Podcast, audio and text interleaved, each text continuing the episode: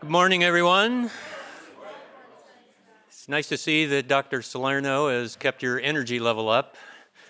Uh, I, I, understand he said a few controversial things, so uh, we'll have some uh, interesting discussions uh, ongoing uh, through the rest of the week, maybe about this.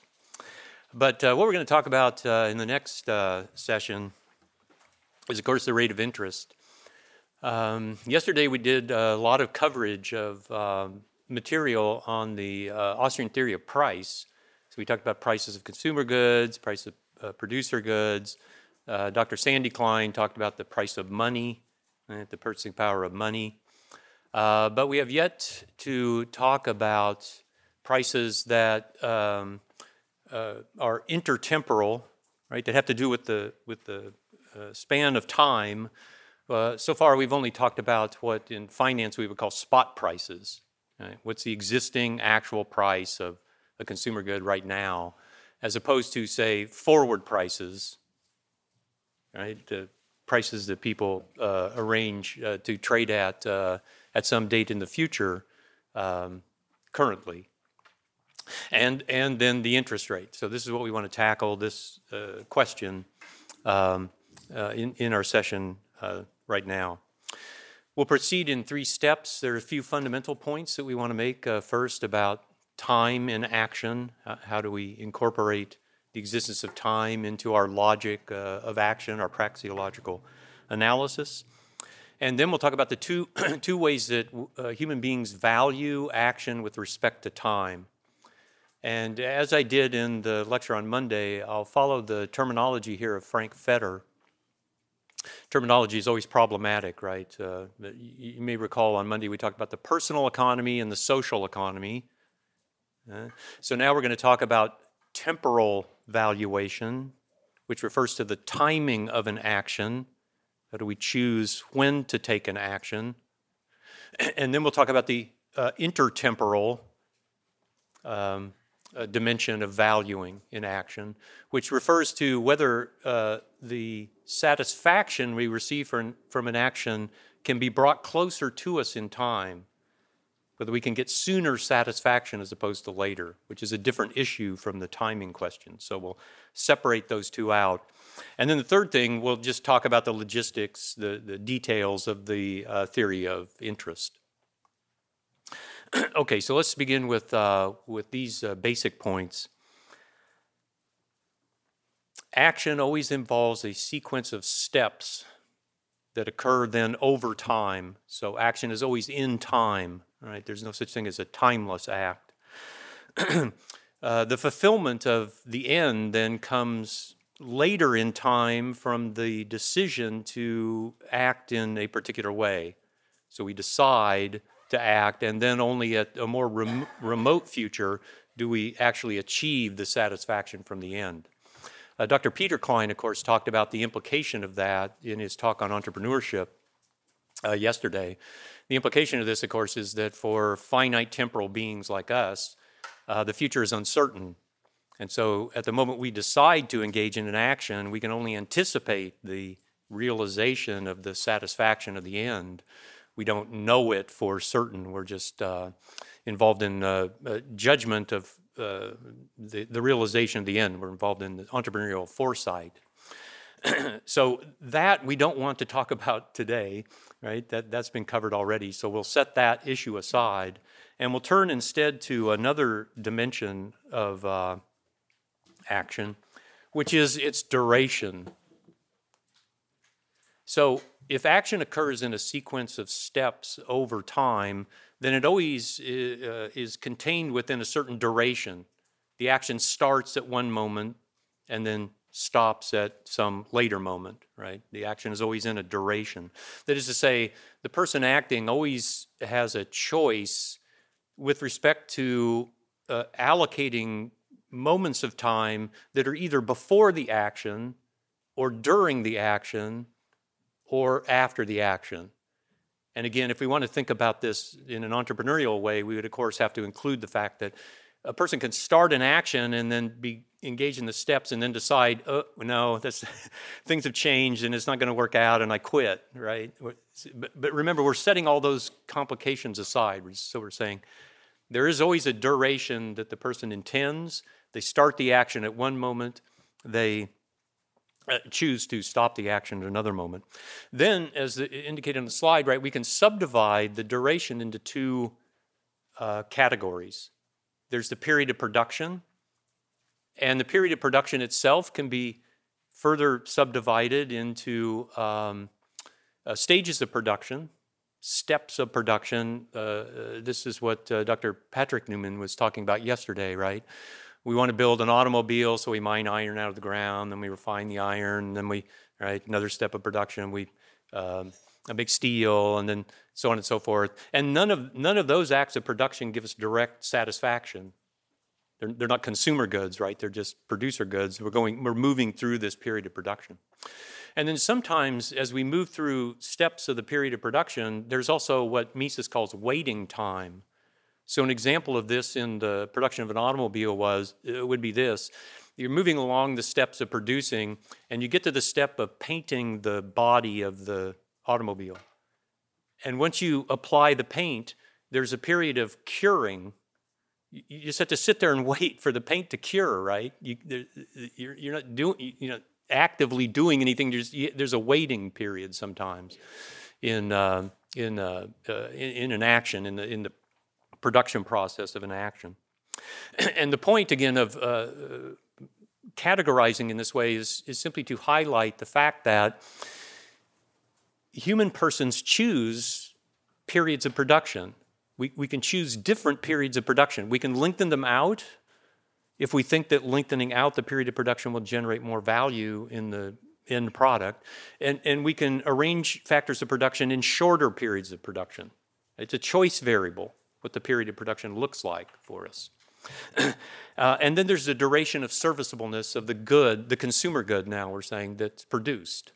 So there's the duration of serviceableness for the car that's produced through the period of production. Period of production takes whatever, eight months.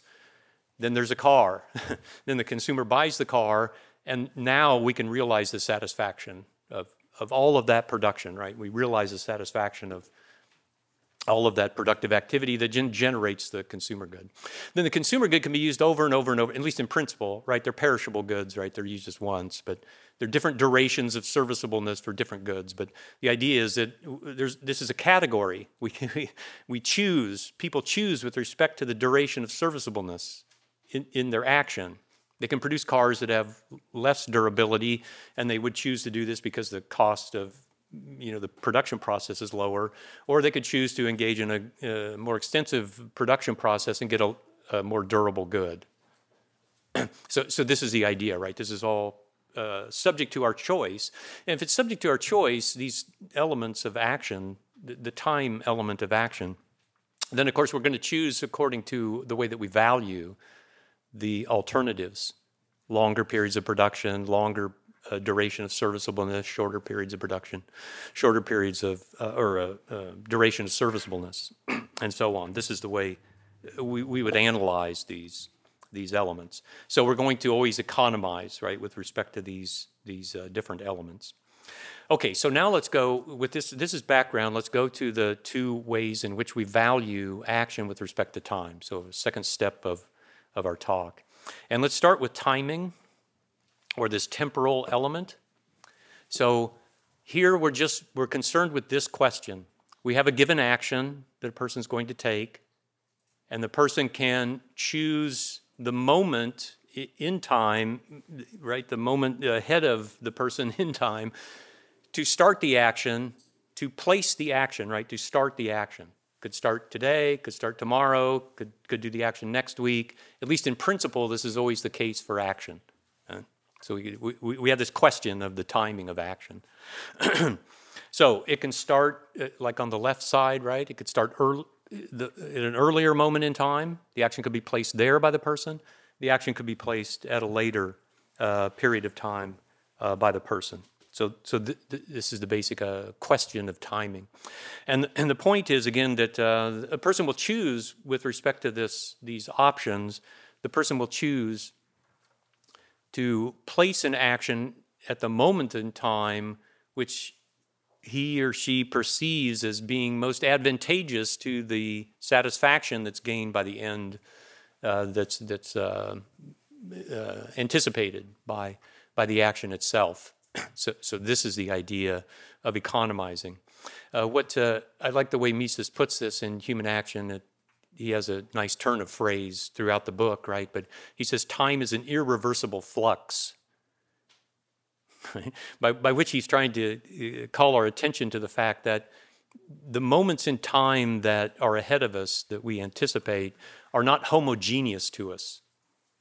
We, we can't, you know, time is not like a, like a units of money that are just equally usable across different things.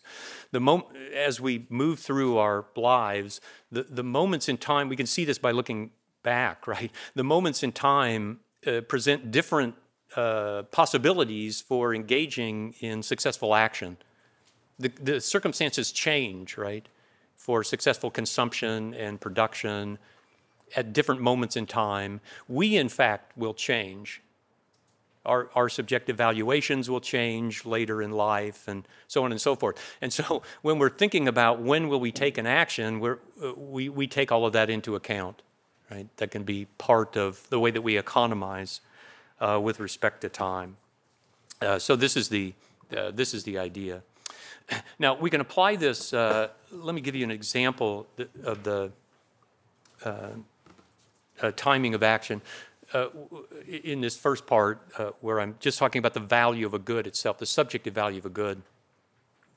We mentioned uh, yesterday in talking about um, uh, the laws of utility and you, you, know the setup for the personal economy. Said, suppose a, we have a person who uh, places value on uh, growing a garden, and one of the consumer goods they want from the garden are tomatoes. So they plant some tomato plants, right, and then and then they wait, do the proper fertilizing and weeding and so on and watering. And in anticipation they take all these steps the period of production and then at the end they get this robust um, harvest of, of tomatoes. So now they got uh, you know whatever 100 tomatoes. Now the marginal utility of a tomato at that point you know to just sit and allocate immediately in the present the 100 tomatoes to various consumption acts the marginal utility is very low but the marginal utility of a tomato in the wintertime, when production can't be undertaken, at least not where this person lives, is very high, relatively speaking, right? Would be high. The person anticipates that it would be higher. And, and so they can engage in this intertemp or excuse me, this temporal movement of the consumption of the tomatoes from the present to the future. They can can the tomatoes or freeze the tomatoes or whatever, and just bring them out and eat them in the winter when the marginal utility is higher. And you'll notice if when people act in this way, when they economize across different moments of time, they bring the marginal utility of the good together. They, they, exploit the fact that they can move it from where it's lower valued to where it's higher valued. And by doing that arbitraging activity, they bring the value at the margin together. And this, of course, is where we get to forward prices. Suppose we just move to the market Okay, well, then uh, people who are trading oil, let's say, refining companies buying oil from, you know, uh, producers of oil, uh, can anticipate that six months from now, the price of oil is going to be, the spot price of oil six months from now is going to be higher than it is, the spot price is today. If they think that, then they can form a contract today to agree in advance to trade six months from today at a price they agree upon today they can get a, they can make a forward transaction. And suppose the forward transaction is that the price of oil that people are agreeing that they'll trade at, uh, at in six months is $100 and the spot price is 60 well then we have the same, the same issue right we the same economizing opportunity where producers and holders of oil can simply hold the oil or delay production into the future and supply more of the oil where its price is higher uh, by removing it from where its price is lower. And when they do that, the prices will come together, and the, the benefit of reallocating the good in an economizing way are uh, exploited, right, are undertaken. So, so this is the uh, principle of uh, forward transactions. Okay, that again is not our main uh, topic, right? Our main topic is to talk about the, the second way in which we value um, action with respect to time. And this again, Fetter calls the intertemporal dimension. where we're not concerned with the timing of action, when will we take an action? We're concerned with any action that is to, to be taken. So everyone uh, or a person will just go ahead and place the action in the time that they think is economizing. Let's say, I'm going to do this tomorrow. But within the duration of the action, there's another element of time that uh, a person must express value with respect to in order to act in an economizing way. So, within the duration of time, once the action starts, remember there's the period of production, and then the consumer good is produced at the end of that, the middle bar, and then the duration of serviceableness, right? You have the consumer good, and then you use it in production over time, and it generates the satisfaction. So, the other dimension of valuing with respect to time is uh, uh, this uh, point uh, here on the slide. It says that a person always prefers for the satisfaction to begin sooner. They always prefer for the, for the line that divides the two to be moved to the left they, always, they would always prefer if the period of production could be shrunk and you would get the same exact duration of serviceableness.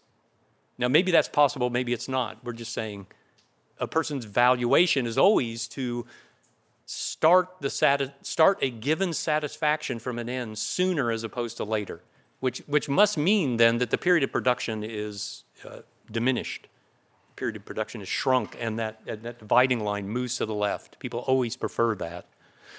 Again, whether or not they can, they can act in such a way as to bring this about is an open question. But we're just saying this is a preference uh, that people have. Now, this, this preference uh, we call uh, time preference. So just, just now that we have the, the, the strict technical definition, we can just use a kind of uh, a little bit more amorphous definition, right? Instead of saying over and over this technical definition, we'll just say that time preference is the preference a person has to satisfy, uh, to get the satisfaction of an end sooner, as opposed to that same satisfaction later. Right? This is the idea of time preference. now, uh, just to emphasize, th- uh, this is a praxeological notion. This is just bound up in the logic of action. There isn't any it couldn't be otherwise. This is just the way the logic of action uh, uh, uh, is as, as we are as human beings. We're not here referring to uh, other dimensions of human life like the psychology of action. We're not, in other words, time preference isn't the impatience that we have. that, that's, that refers to the psychological aspect of action, not the logical. And it, it also is not a physiological claim. In other words, we're not saying that people have time preference because, well, when they eat, you know, then they get hungry again, and then they, you know they want the food again, and then no, no, no. That that's just a different, altogether different dimension of human behavior, right? We're not saying that's nonsense or not relevant. It's just not part of economic theory. It's not part of the logic of action or the praxeological structure of action. uh, okay, so then I just want to mention briefly uh, this, this first implication of time preference. And I'm going to uh, mention this just briefly because uh, Dr. Jonathan Newman will talk more about this in his talk on uh, the business cycle uh, this afternoon. And this is the intertemporal production choices, how they depend upon time preference. So here all I'll mention is just this, and, and then he, he can elaborate on this Uh, uh, for your for your uh, own uh, knowledge later. the basic point is this: suppose we have a person who whose urgency for present satisfaction is very intense.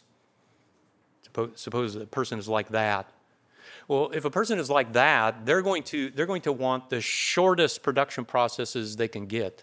This is like Robinson Crusoe just washing up on the island and he's on the verge of starvation he just wants to pick berries and eat them, right? He wants any immediately available production process that, or very short production process, so that he can get the consumer goods and begin his satisfaction.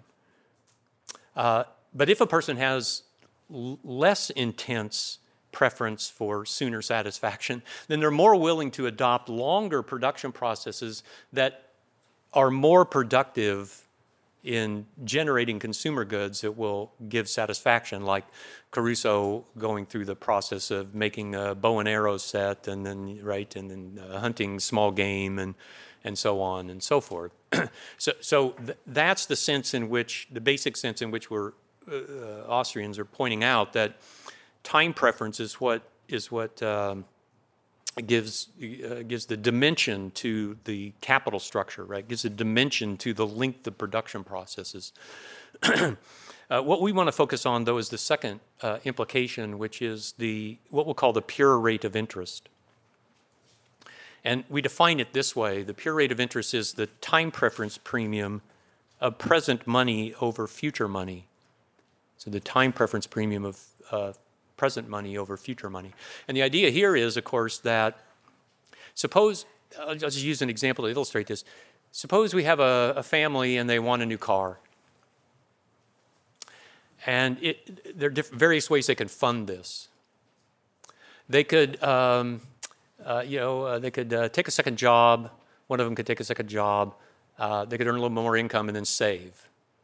Or they could lower their consumption and increase their saving and then and then they would go through this longer period, right, of of production, where they're where they're you know going through this process of, of producing in the market and then saving and then and then they could buy the car in right three years or whatever it would take for them to uh, save up sufficiently. So so they're, they're they have a longer period of production before the start of the satisfaction, the duration of service, serviceableness. But, but on the other hand, they could just uh, find some other person with lower time preferences who's willing to lend them the money. And then they could borrow the money, and they can move the duration of serviceableness, the, the satisfaction of their end, they can move it sooner to them, closer to them in time. Notice this is not the timing of the action, right? This is, this is this is a different dimension. They, they borrow the money in order to move the start of the satisfaction closer to them in time. Entrepreneurs can do the same thing, right? Producers can do the same thing. They could, they could save up and provide the funding to buy a capital good, or they could borrow. If they borrow, they can move the, the satisfaction that they get uh, uh, subjectively, right, of having the, producer good. They could move that closer to them in time. And they could move the whole social, social structure of production, uh, the period of production, they can shorten it and move it closer to the duration of serviceableness in time, right? so, so this is this is what we're speaking about when we say um, when we talk about the interest rate, the pure interest rate, and how it efficiently allocates intertemporally. Okay, so now let's go through just the logistics of this or the details, uh, the uh, particulars of the argument. And what, we what we'll argue, of course, is that uh, the time preference theory of interest is simply the application of the general theory of uh, pricing uh, to this question of the intertemporal price of money. When people trade present money for future money, what is the price that's paid, right? The premium that's paid in this exchange. So we saw on Monday that uh, when we applied the general theory of pricing to uh, goods, that we, we just had the top line, right? The different people with different preferences. We have the iPhone SE buyers, right, and then the uh, iPhone SE sellers, and they just have they have uh, different uh, preferences of uh, for the iPhone relative to money. So some of them are demanding, some are supplying, and then the price emerges that clears the market, and uh, and that's the argument right? That the price of this consumer good is based just upon people's preferences. It, it generates uh, from people's preferences as their preferences are guiding their uh, demands and supplies. So it's the same argument uh, for, uh, uh, for uh, the rate of interest. We have some people with intense time preference. We say higher time preference. We have people with less intense time preference, lower time preference. and the lower time preference people and the higher time preference people can make a mutually advantageous trade the lower time preference people can lend to the higher time preference people. I hope I don't get canceled for uh, you know categorizing people this way, uh, but uh, you know, and then and then the interest rate would emerge as the uh, as the uh, market clearing interest rate, so that every borrower can find a lender, every lender can find a borrower. Right, the same argument that we made on Monday. okay, so that's how we're going. That's how it's going to uh, to work out. And I want to emphasize one other thing. This is a somewhat more sophisticated point, but I, I, I just want to insert this here in order to uh, uh, ward off any confusion or um, misunderstanding about what is exactly being argued here. And this, this has to do with the, this uh, point that the intertemporal trade that people engage in is always present money for future money. This isn't to say that people can't intertemporally trade goods. They, they, can, they can do this. You could intertemporally trade an apple or whatever. You could lend and borrow in apples or men's dress shoes or uh, transmissions to a, you know, on a 2017 Honda Accord or whatever. You, you could do this, right?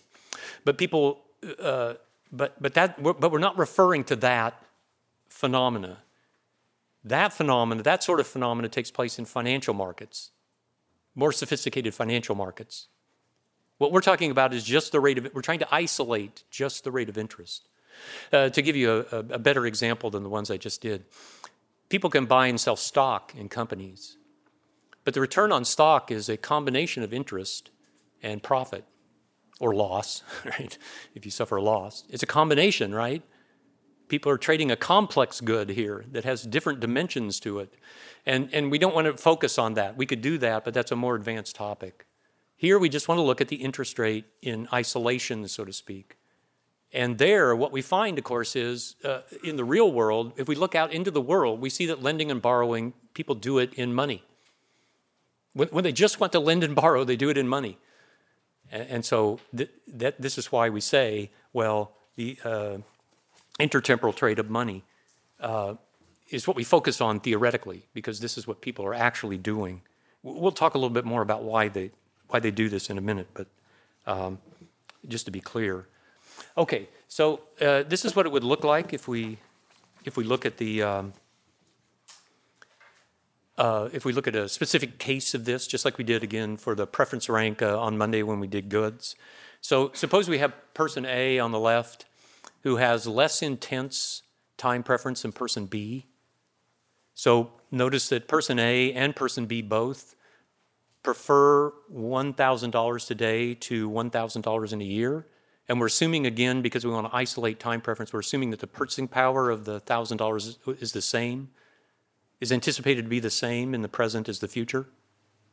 It, it, maybe it isn't, but that's a complication we'll get to uh, at the end. Uh, uh, and then the other, the rest of the preference rank, you can see for the person with lower time preference on the left, that person requires a $100 premium on, on $1,000 to prefer the future sum in one year to the present sum. So notice that person would be willing to lend $1,000 today in order to get a payment one year from today of $1,100 or more. $1,200 would be better, 13 would be better, right? um, the person on the, on the right has higher time preference Notice this person too prefers a thousand today to a thousand in a year, but this person's preference for future money requires a premium of $300.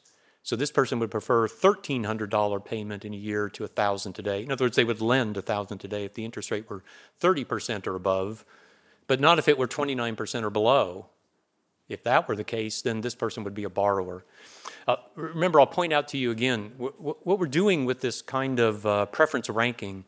We're not establishing preference rankings in the abstract. We're saying we look into the world and we see that there's some people lending and some borrowing. If, if somebody lends, right, $1,000 in a contract to be paid back 1100 in a year from today, then we can infer from that that they prefer the $1,100 in a year to the 1000 today because that's what they did. And if we see somebody borrow, we can, we can see that they had the reverse preference, right? They actually preferred the, the uh, $1,000 today to the 1100 in a year. They, they actually do, right?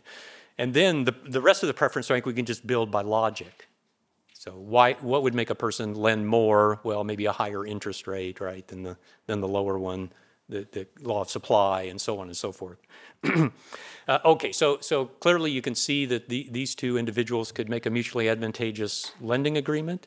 A could lend $1,000 to B at some interest rate between uh, 10% and, and 29%. And they would negotiate this out and make their uh, uh you know, mutually advantageous loan. Uh, the only other thing, of course, we need to do uh, in order to have an interest rate theory, is expand this to the market. Again, just like we did on Monday with, uh, with uh, consumer goods, right? We just started with with basic demand and supply, and then and then we uh, put in uh, competing buyers and competing sellers. So I won't bother with charts to uh, show this, but just go to a diagrammatic uh, representation. Right? So there's certain, in other words, we look out as economists into the world and we see that there are loan markets, right? They're markets where people are lending and supplying, and then and then there's a certain interest rate at which the loan, this particular loan, let's say 15-year mortgage loans or whatever, is taking place, and a, and a particular amount of loan, uh, lending and borrowing that's going on. And then how do we explain this? And the Austrian answer to this is, well, we have people with lower time preferences, and we have people with higher time preferences, people with more urgent desire to have their satisfaction sooner, and uh, the, and they can make mutually advantageous lending and borrowing agreements so that the people with more urgent desire for sooner satisfaction can attain that end by uh, uh, borrowing the money, and the people with lower time preference can attain their end by getting the greater future pay payment that they value more, right? And then the market will clear when these people come into the market with all these different uh, time preferences. Uh, then the market will uh, interest rate will adjust to the point that clears the market. So this is the idea. We get the pure rate of interest. We get the total amount of indebtedness lending and borrowing that goes on in the economy through through this uh, uh, configuration. and uh, just like uh, as we've been suggesting, just like with uh, goods uh, in the goods markets, the present money is reallocated to people who value it more in this process, right? Just like the like the good, the, the iPhone SE that we worked with on Monday, through trade is reallocated to the people who value it the most, again relative to money. Right? So this is what's happening here uh, also in the, uh, in the loanable funds market.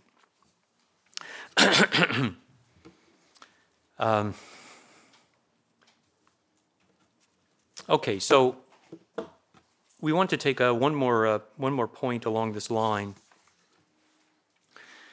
And uh, this is the this is the uh, the final point on this power on this slide.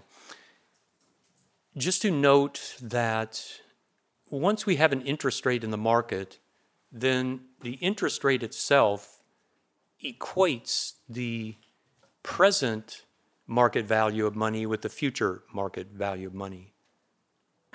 And this is what allows uh, the interest rate to inter- integrate intertemporal economizing into economic calculation. That, that's why it's important to stress this. So, wh- what, what I'm doing on the bottom two lines is just the standard, easy, you know, straightforward compounding of interest and discounting. So we've got the future value that would accrue uh, to someone who lends money on interest is the present value, the present sum, uh, multiplied by one plus, plus, the rate of interest. They get the principal plus the interest payment, right? So a person who lends $1,000 today at an interest rate of uh, 25% would get a payment of $1,250 in a year.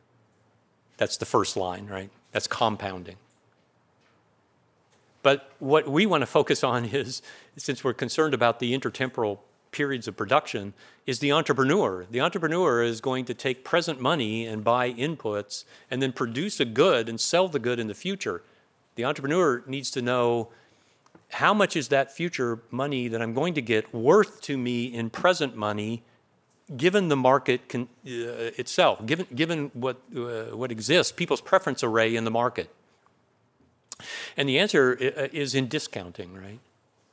So the entrepreneur just does the reverse calculation of compounding in order to find the present value of the future revenue that will be generated by some, by some uh, production activity.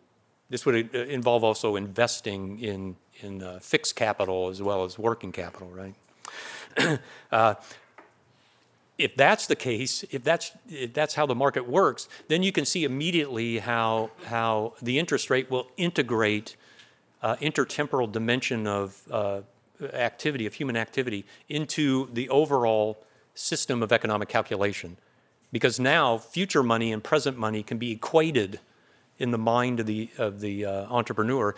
Just like just like the present money, you know, the, an entrepreneur who sells to one customer in the present relative to another is comparing uh, uh, equal monetary sums, right?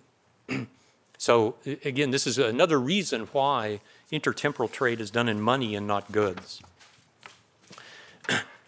Okay, then really the, the, the last uh, step that we want to take in this is to talk about the two uh, c- components of uh, the time market, what Murray Rothbard calls the time market.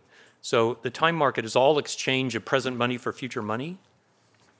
And then again, we can look out into the world and we see that there are two categories uh, that we, we can describe for uh, the exchange of present money for future money. The first are credit markets, what we've been mainly uh, discussing here, right? Uh, lending and borrowing contracts. And the lending and borrowing contracts could be for consumer loans. You take out a mortgage, buy a house, take out a car loan, general merchandise loans and credit cards and so on and so forth. Uh, where the lower time preference people lend to consumers who have higher time preference, and then the sooner satisfaction of the consumer with higher time preference is satisfied. uh, and then the producer loan markets, so they're uh, bond markets, commercial paper markets, and so on and so forth, where the entrepreneur is borrowing from, again, the capitalists, lenders who have lower time preference. And this you know, moves the period of production, it uh, moves it forward or uh, closer to the, the end of it is moved closer to the, to the uh, uh, persons in time. So it shrunk, right? Because the entrepreneur doesn't have to wait to save his, and self fund. He can borrow the funds and start right now uh, to get the uh, inputs. And so notice the production structure, this second part of the credit market, all of that funding goes into the capital structure. So the, so the, the production uh, loans all wind up in the second part of the, of the uh, time market, which is the capital structure. And there, as I've been alluding to, uh, the funding source could be either from the entrepreneur himself or herself, right? They can self fund, in other words. They can save up their past profit, retained earnings, and then fund their purchase of inputs that way, or they can borrow from outside capitalists and, then, and then fund these purchases. So, what the capitalist entrepreneur is doing, we, we sort of put these functions together, right, as Dr. Klein likes to do uh, in, in, the entrepreneur. So, the, the entrepreneur backed by the capitalist, or if the entrepreneur is self funding, he's a capitalist himself, right? These functions are together. So, what the capitalist entrepreneur is doing, again, is fronting money to the owners of the factors of production. So the car company entrepreneurs at Honda or whatever, they're paying workers, they're paying suppliers of tires and you know steel and so on and so forth now to get these inputs in order to produce the car and then sell the car in four months or whatever. They're advancing money to the owners of the factors of production. And in doing this, they, they uh, uh, earn the interest rate. They pay the discounted marginal revenue product of the factors and earn the full marginal revenue uh, product of the factor, right? This is the point. um, once we see that there are different components of the, uh, of the time market, different ways that loans can be made or present money can be traded for future money, uh, then we'll, we also notice the arbitraging that, that can take place between the two subcomponents, right? So suppose, like uh, I've got sketched out here, that the uh, interest rate is real low on consumer loans, uh, the, the R0 point A in, on the left panel, and very high in the capital structure. That is, if you pour lending funds into production processes, you get a higher rate of return than if you lend to consumers. That sort of situation will not persist, right? That is not uh, completely economizing because you have higher valued lending in one place and lower in another. And so the capitalist lenders will simply shift their funding. So the supply will shift, right, until the interest rates come roughly together in those two different endeavors. In fact, this isn't just the case for different components of the time market, it's also the case for every production process in the economy. So let's say we had a situation where the interest return in smartphone investments was 7.5%, and the interest return in, um, in tablets was just 2.5%. Well, that too would not persist in the market, right? The capitalist investors in, in, uh, uh, in tablets would sell out their assets in tablets, lowering the prices of those assets, and they'd buy assets in smartphone production, boosting the prices of those assets. And so the cost structure in in tablets would fall because asset prices are lower, and the cost structure in uh, in smartphone assets would rise, and so the cost structure rises there, and then the interest return would come together. And uh, those of you, again, who are more sophisticated about all this recognize that this, this happens almost instantaneously, this kind of movement, this arbitrage in financial markets. We don't actually eat, need movements of the physical objects themselves in order to get the movement of prices that's occurring um, in, uh, uh, in, in the market economy. And then the last, uh, the last uh, point that I want to make on the interest is this point at the bottom, J- just to emphasize this because uh, this distinguishes the Austrian view again from many other views of interest. Neither physical productivity nor value productivity of assets affects the pure rate of interest. Quite the contrary. So let me take an example to illustrate. Let's suppose we have a production process and it uses the, these inputs. Uh, there's capital, so on the left-hand side, suppose the entrepreneur anticipates that the marginal revenue product from using a capital good that he owns will generate $10,000 in the sale of the consumer good in a year's time. And the uh, natural resources that he uses will generate $5,000 of marginal revenue product. And the labor he uses in this production process will generate $2,500 in, in, the, in the price of the product that he, that he generates. So the left-hand side is, is the revenue that's generated from the sale of the product, broken down as the entrepreneur sees it, allocated to the different inputs that he's using. And the question is, if, if the entrepreneur, if the interest rate in the market is 25%, what will the entrepreneur pay today to buy those inputs? Will, will it depend on the productivity, the value productivity of the capital, or the value productivity of the labor, and so on and so forth? And the answer is clearly no. It doesn't matter if the, if the marginal revenue product of capital in this example is 20,000 or 10,000. What, what the entrepreneur, the, the interest rate element of what the entrepreneur is willing to pay is the discount. The entrepreneur pays $8,000 for a $10,000 payoff in, in a year. It, it, if, the, if, the, if the capital good were worth more, say $16,000, the entrepreneur would pay uh, that discounted by 25%, right? The, the, the, the, greater productivity of capital doesn't affect the interest rate. They're, they're independent elements of the price of the, of the input. Uh, and so you could see in this example then that the net income for the entrepreneur would be exactly 25%, right? Because he's discounting the advance payments. And we're setting aside profit here. Remember, no, no entrepreneurial profit uh, considered. So let me end on this then. Um, this was mentioned in a talk uh, also yesterday, I think, by uh, Dr. Patrick Newman. Where he's talking about the, uh, the benefit of the capitalist. Maybe this was Dr. Shawn Ritenour, actually. He was talking about the benefit of the capitalist. He's not a parasite, right? He's actually doing something valuable in the uh, social order. And we can actually see now, we can break down the, the contribution that the capitalist entrepreneur makes to successful production.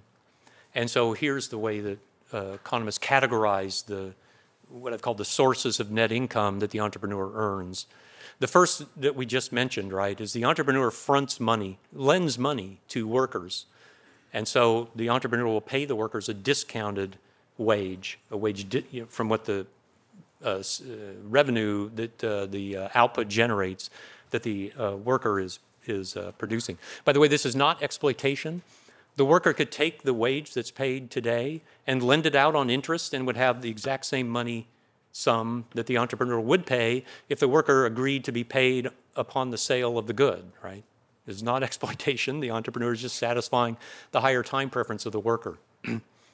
uh, entrepreneurs can, can uh, provide labor in the production process, in their own production process, for which they would earn a wage. Since they don't pay someone to do this work, that uh, value of, the, uh, of their labor would wind up in their net income. They'd earn the revenue from the output, the contribution that that labor makes to output, but there's no cost, right? No out of pocket cost. The entrepreneur can also supply leadership skills. This, this would be the ability to organize uh, factors of production to make them more valuable than if they're organized less effectively. So here the entrepreneur isn't contributing a labor skill for, for which he's earning a, a wage, so to speak, but is simply making other, uh, the marginal revenue product of other workers go up. And uh, this, this too, then, since no payment is made for this by the entrepreneur, this would wind up in the entrepreneur's net income. And then finally, of course, there's profit from uh, superior foresight. And once again, this is not parasitical, obviously. It's that different people have different skill sets, different abilities. We're thankfully not ants in the ant heap, right? We're, uh, this is the true diversity, the true actual diversity that's important in human life. We're different from each other in, in these ways. We're the same in certain respects and different in other respects. Thank the Lord, right? Isn't this a blessing to us? And uh, because we, we can then interact in ways that, are, that we couldn't otherwise. And so, yes, entrepreneurs self select.